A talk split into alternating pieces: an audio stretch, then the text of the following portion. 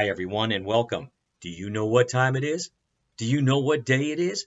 Do you know what moment this is? This is your Wednesday midweek Bible study. It's October 11th, and I'm Pastor Tim with Word of Hope Christian Church in New Braunfels, Texas. It is my joy to be with you once again. Thanks for taking time to be with me. Today we're studying the book of Philemon. It comes right after the book of Titus, but it's chock full of some amazing teaching. Here's a brief overview of what we're going to be talking about today. The book of Philemon involves a man named Onesimus. Onesimus was a domestic slave and belonged to Philemon, a wealthy man and member of the Colossian church. Onesimus had run away from Philemon and made his way to Rome, where he met Paul, who apparently led him to Christ. Paul convinced Onesimus that running from his problems would not solve them, and so he persuaded him to return to his master. We're going to find that Paul regarded Onesimus as a trusted associate. Paul's purpose in writing this letter to Philemon was to ask him to be reconciled to his runaway slave. This is going to be an absolutely amazing time, so let's prepare for this journey by opening with a word of prayer. Heavenly Father, Lord God, we just come before you, Lord, grateful for the very breath we have, thankful for the very grace that you've given us, and the opportunity to study your word openly and freely. Lord, teach us from your word today about this wonderful book from Paul to Philemon. We are excited about what's going to happen. In Jesus' name. And everybody said, Amen. All right, turn with me in your Bibles and or Bible apps to the book of Philemon, and we're going to start by looking at Paul's initial greetings. Let's start with verse 1. Now, in verses 1, 2, and 3, Paul gives his opening greetings. Let's see what he says. Again, verse 1, it says, This letter is from Paul, a prisoner for preaching the good news about Christ Jesus, and from our brother Timothy. I am writing to Philemon, our beloved co worker. Here's our first question today. Paul begins this letter by saying he is a prisoner. He also identifies the writer of this letter and who he is writing to. What is he a prisoner of, the writer that is, who does Paul say wrote this letter, and to whom is the letter written? Paul begins by calling himself a prisoner for preaching the good news about Christ Jesus. This refers to his period of house arrest, which was around AD 60 to 62 in Rome. You can read more in Acts chapter 28, verses 30 and 31. Next, he identifies himself as the primary writer. Although Paul mentions Timothy in this verse, Timothy is not considered a co author. Paul wrote in the first person throughout this letter, as he did in his letter to the Philippians. Lastly, Paul wrote this letter to Philemon. Philemon was a wealthy Greek landowner in Colossae. He had been converted under Paul's ministry, perhaps in Ephesus or some other city where he had met and talked with Paul. During Paul's years of ministry in nearby Ephesus, Philemon had been building up the Colossian church, which met in his home, so Paul considered him a beloved co worker. Like most wealthy landowners of ancient times, Philemon owned slaves. Onesimus, the subject of this letter, was one of those slaves. Next up, verse 2, it says, And to our sister Apphia, and to our fellow soldier Archippus, and to the church that meets in your house. Here's the question. Paul continues in his greetings by naming two other people and one important group. Who are they? Apphia probably was Philemon's wife, or another close relative who helped manage his household. Otherwise, she would not have been greeted with Philemon in a letter concerning a domestic matter. Paul greeted Apphia as our sister, that is, a sister in the Christian faith. Archippus may have been Philemon's son, or perhaps an elder in the Colossian church. In Colossians 4:17, Paul gave special encouragement to a man named Archippus. In either case, Paul included him as a recipient of the letter, possibly so that Archippus could read the letter with Philemon and encourage him to take Paul's advice. The early churches always met in people's homes. Because of sporadic persecutions and the great expense involved, church buildings were not constructed at this time. Church buildings actually were not built until the third century. Many congregations were small enough, though, that the entire church could meet in one home. Because Philemon was one of those who had worked to begin the church at Colossae, it was natural that believers would meet in his house. The phrase the church, do you see that in the verse? The phrase the church could refer to the entire body of believers, although it seems unlikely because Paul had been writing a letter to the entire Colossian church at the same time. It may have been that in any large city, even today, smaller groups of believers met regularly in various private homes. Because of the personal nature of this letter, Paul apparently chose not to include his instructions to Philemon in his general letter to the Colossians. Paul greeted the believers who met in Philemon's home because Paul knew that not only would this group know about the runaway slave, but they would also become Onesimus's family upon his return as a new believer. The church would need to understand Paul's request and Philemon's response to it. Then there would be no gossip, and they could immediately and lovingly accept Onesimus into their fellowship. Next is verse 3, and it says, May God our Father and the Lord Jesus Christ give you grace and peace. This is the final verse in his introduction. The question is this verse begins with Paul's typical greeting. What does this verse mean? Take a look at this. Paul used the words grace and peace as a standard greeting in all of his letters. Now, grace is God's undeserved or unmerited favor, his loving kindness shown to sinners, whereby he saves them and gives them strength to live for him. Peace refers to that inner assurance and tranquility that God places in a person, producing confidence and contentment in Christ. Only God can grant such wonderful gifts. The phrase God our Father focuses on the family relationship among all believers as God's children. In the context of this letter, Paul was emphasizing the family relationship that the master Philemon and the slave Onesimus had because both were believers. By using the phrase Lord Jesus Christ, Paul was pointing to Jesus as a full person of the Godhead and was recognizing Jesus' full deity. God the Father and Christ the Lord are co equal in providing grace and peace.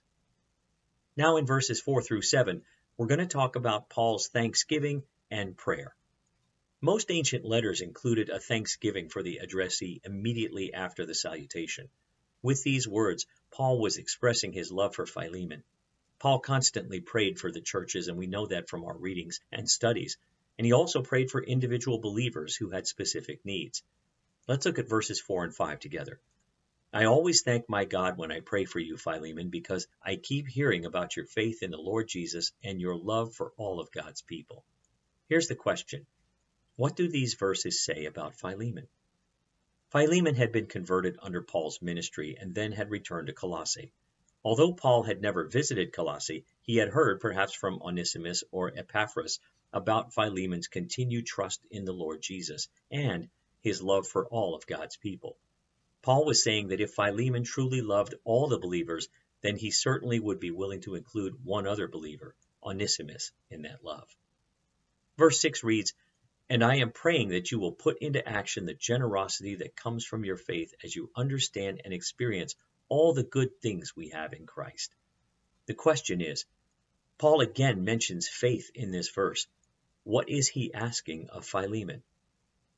This verse describes Paul's prayer and introduces the request that Paul will make to Philemon in this letter. The word you is a singular word, and that was that Paul prays for Philemon himself.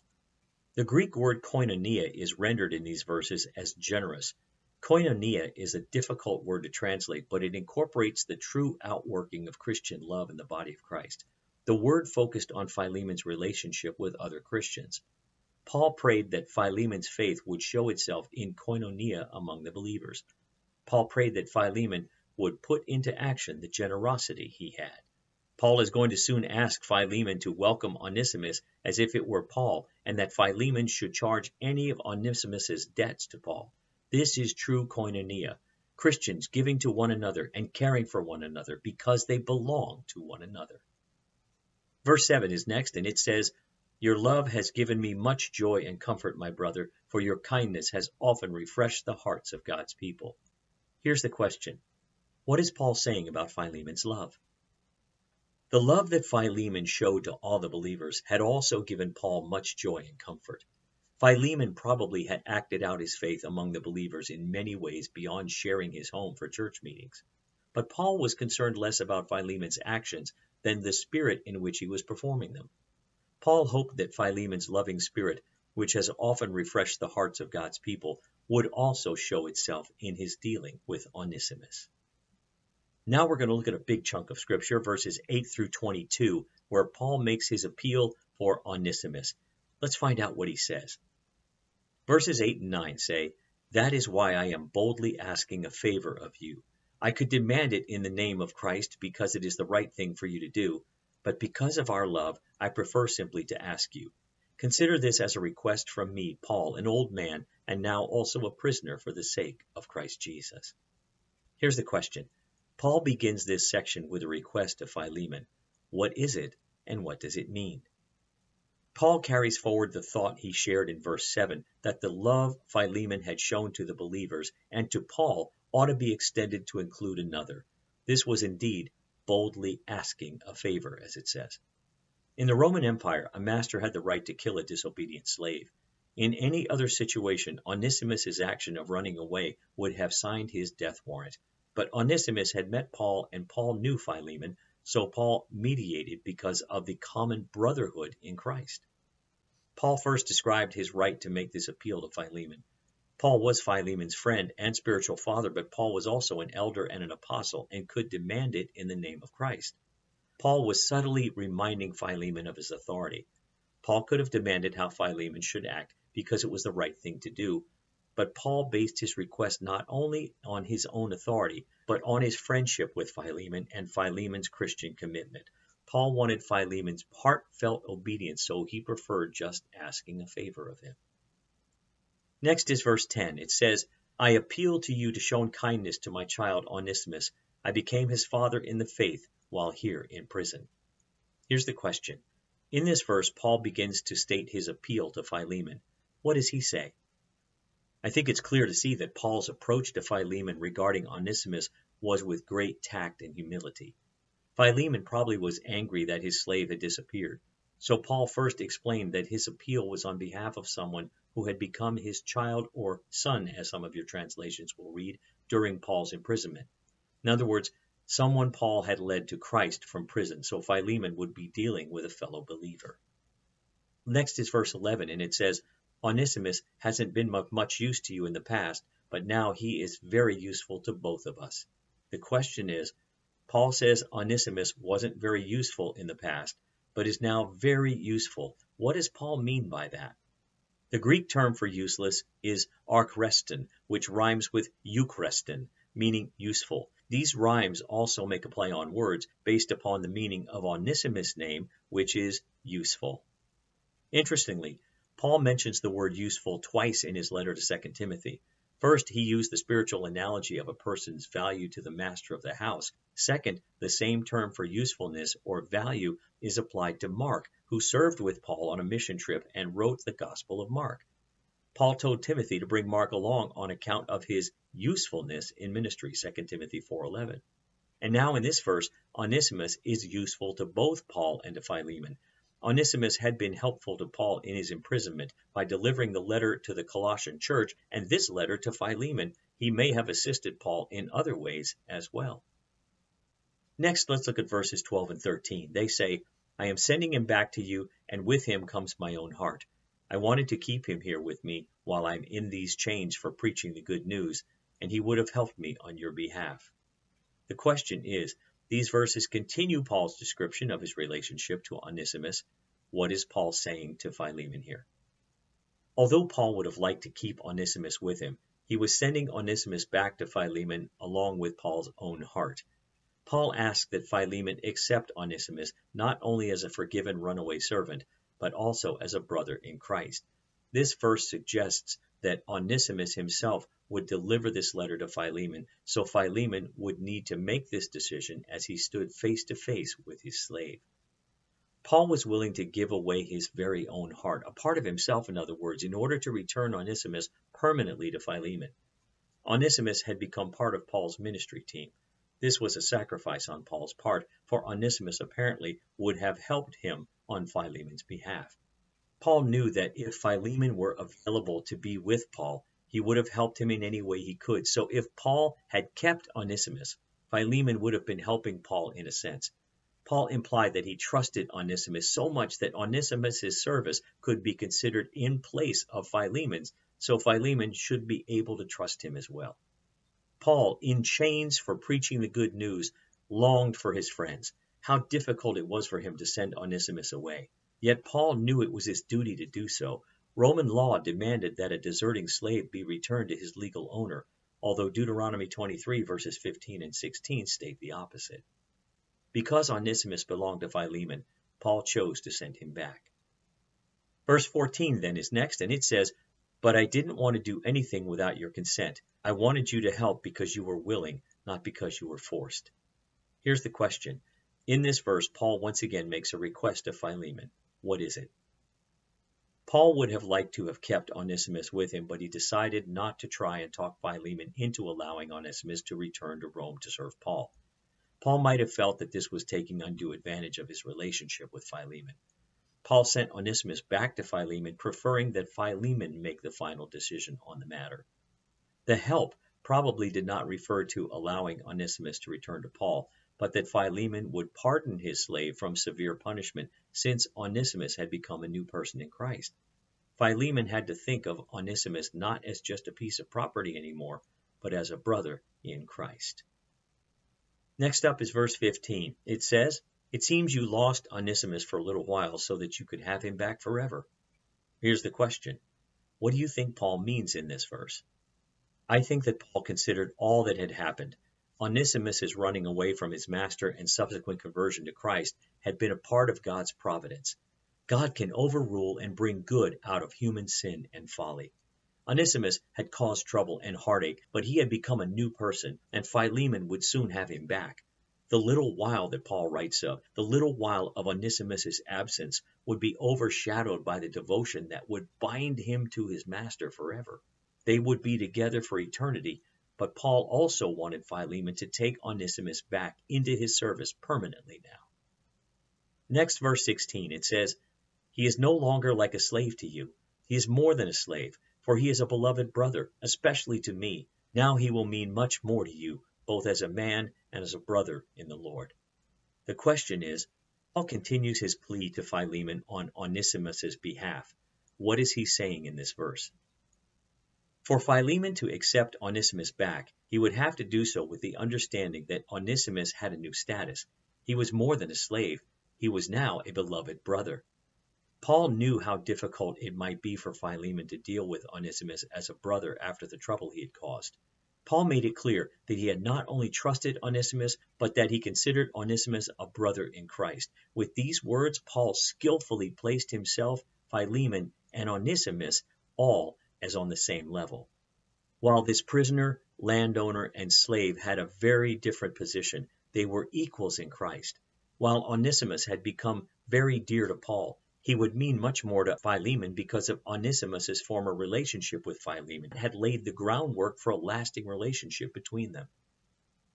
Next up is verse 17. It says, So if you consider me your partner, welcome him as you would welcome me. Here's the question how does Paul ask Philemon to welcome Onesimus? Paul requests that Philemon welcome him as you would welcome me. Like the father of the prodigal son in Jesus' parable, Philemon should open his arms to welcome Onesimus back to his household and, as a new believer, to the church. God had welcomed Onesimus, so should Philemon. The word partner is koinonon, from the word koinonia, translated as generosity. Philemon and Paul shared the koinonia described in verse 6. Paul wanted Philemon's attitude towards Onesimus to be based on his attitude toward Paul. All right, verse 18 is next, and it said, If he has wronged you in any way or owes you anything, charge it to me. Here's the question. In this verse, Paul amplifies his request for Onesimus to be freed. What does he offer Philemon? Phrase he has wronged you or owes you offers two key insights. First, Onesimus had wronged Philemon. He had run away, a serious crime for a slave in Roman society. Second, Onesimus owed Philemon. This may refer to the work lost during his absence or even that Onesimus had stolen from his master when he left, though this is uncertain. Certainly, many entered slavery as a way to pay off debts, another way in which Onesimus might be obliged to Philemon. And yet, Paul tells Philemon to charge that to his account. Paul personally committed to paying for the debt of Onesimus. As with verse 17, this commitment strengthens the case that Paul wanted Onesimus to be freed. He was even willing to pay the debt for his crimes to help Onesimus escape slavery. Paul's suggestion is much like the modern day tab, which needs to be paid at a later date. This was common practice, actually, during this time period. Verse 19 then says, I, Paul, write this with my own hand. I will repay it, and I won't mention that you owe me your very soul. Now, some of your Bibles are going to show that these words are in capital letters. There is some discussion as to whether Timothy actually was writing this on Paul's behalf, but at this particular point in this letter, in verse 19, it is clear Paul took the pen to hand and he wrote. Why it's all in caps, I don't know, but it is usually to make a point that is very strong. Here's the question. Here Paul clearly states he is writing this guarantee regarding Onesimus's debt to Philemon but he concludes with a rather strange statement. Can you explain? For Paul, the words, I will repay it, emphasize that he was placing himself under legal obligation to do so. Paul is not just saying this to pacify Philemon, he actually meant to do so by putting it in writing. If Philemon had demanded repayment, Paul would have had to do it. But it seems that Paul knew his friend well enough to know that he would not demand repayment.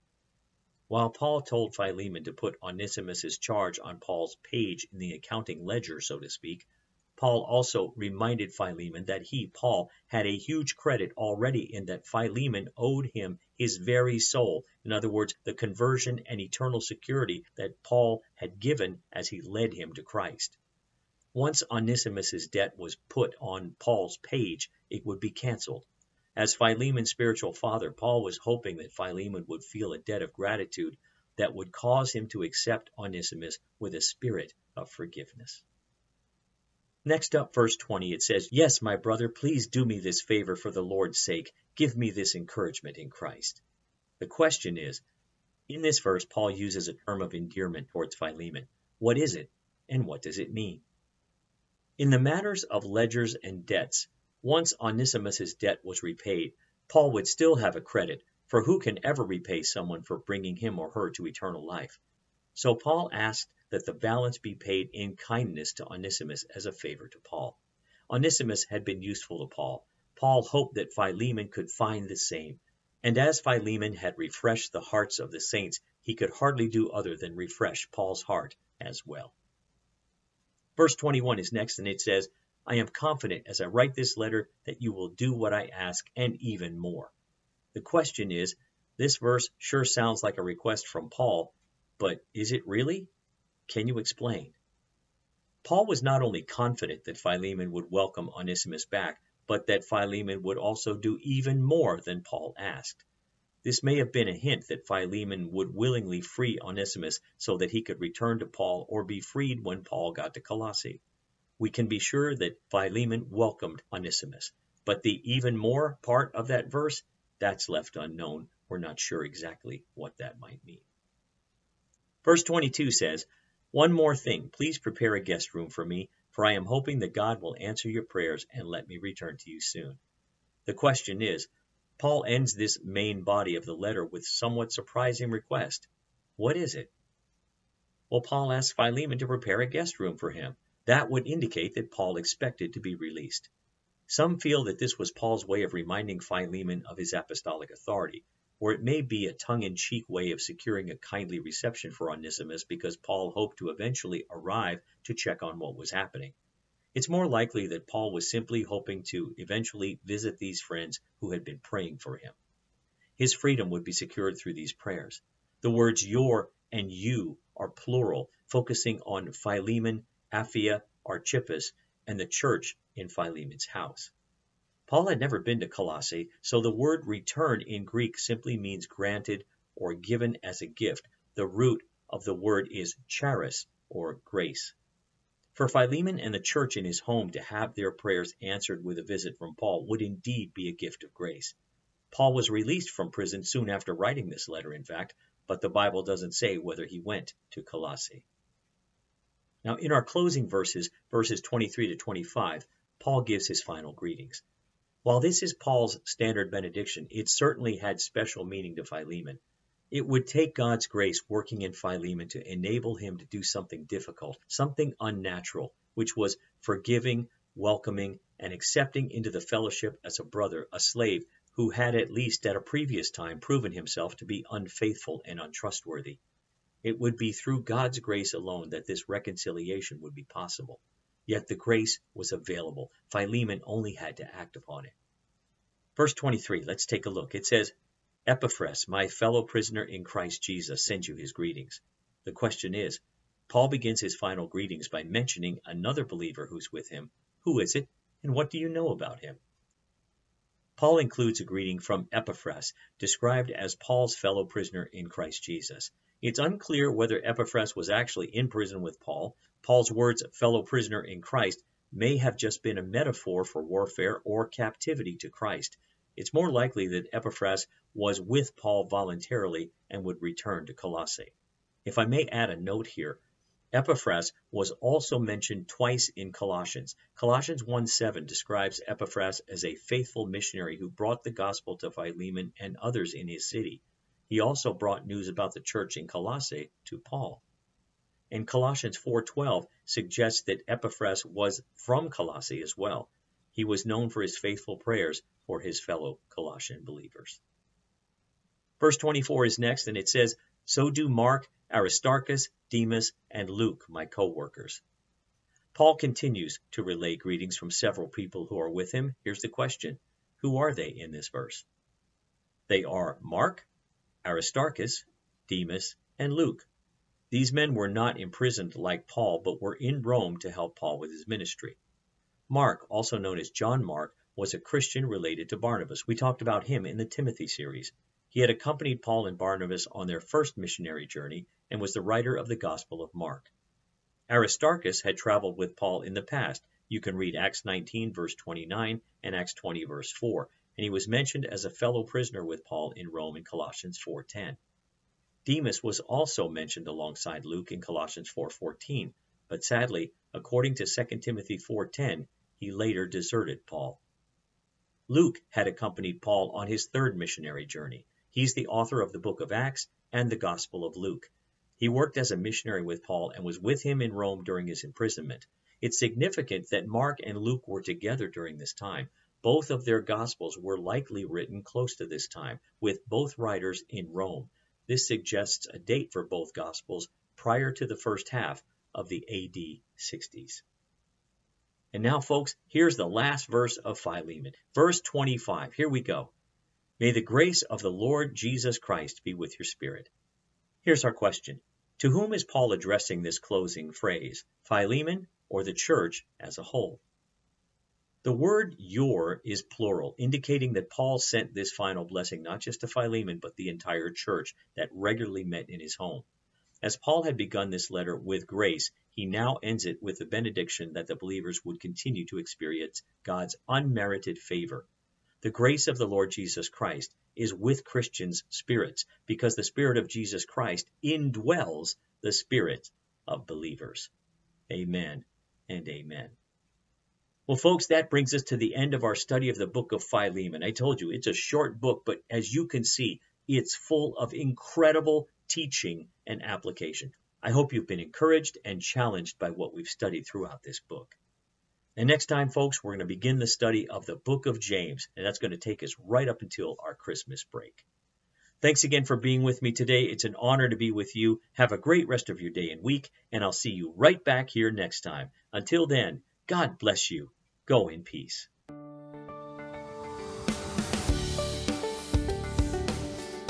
Thanks for listening. Join us again next time for another encouraging message from God's Word. To find out more about our ministry, look us up on the web at www.whccnb.org.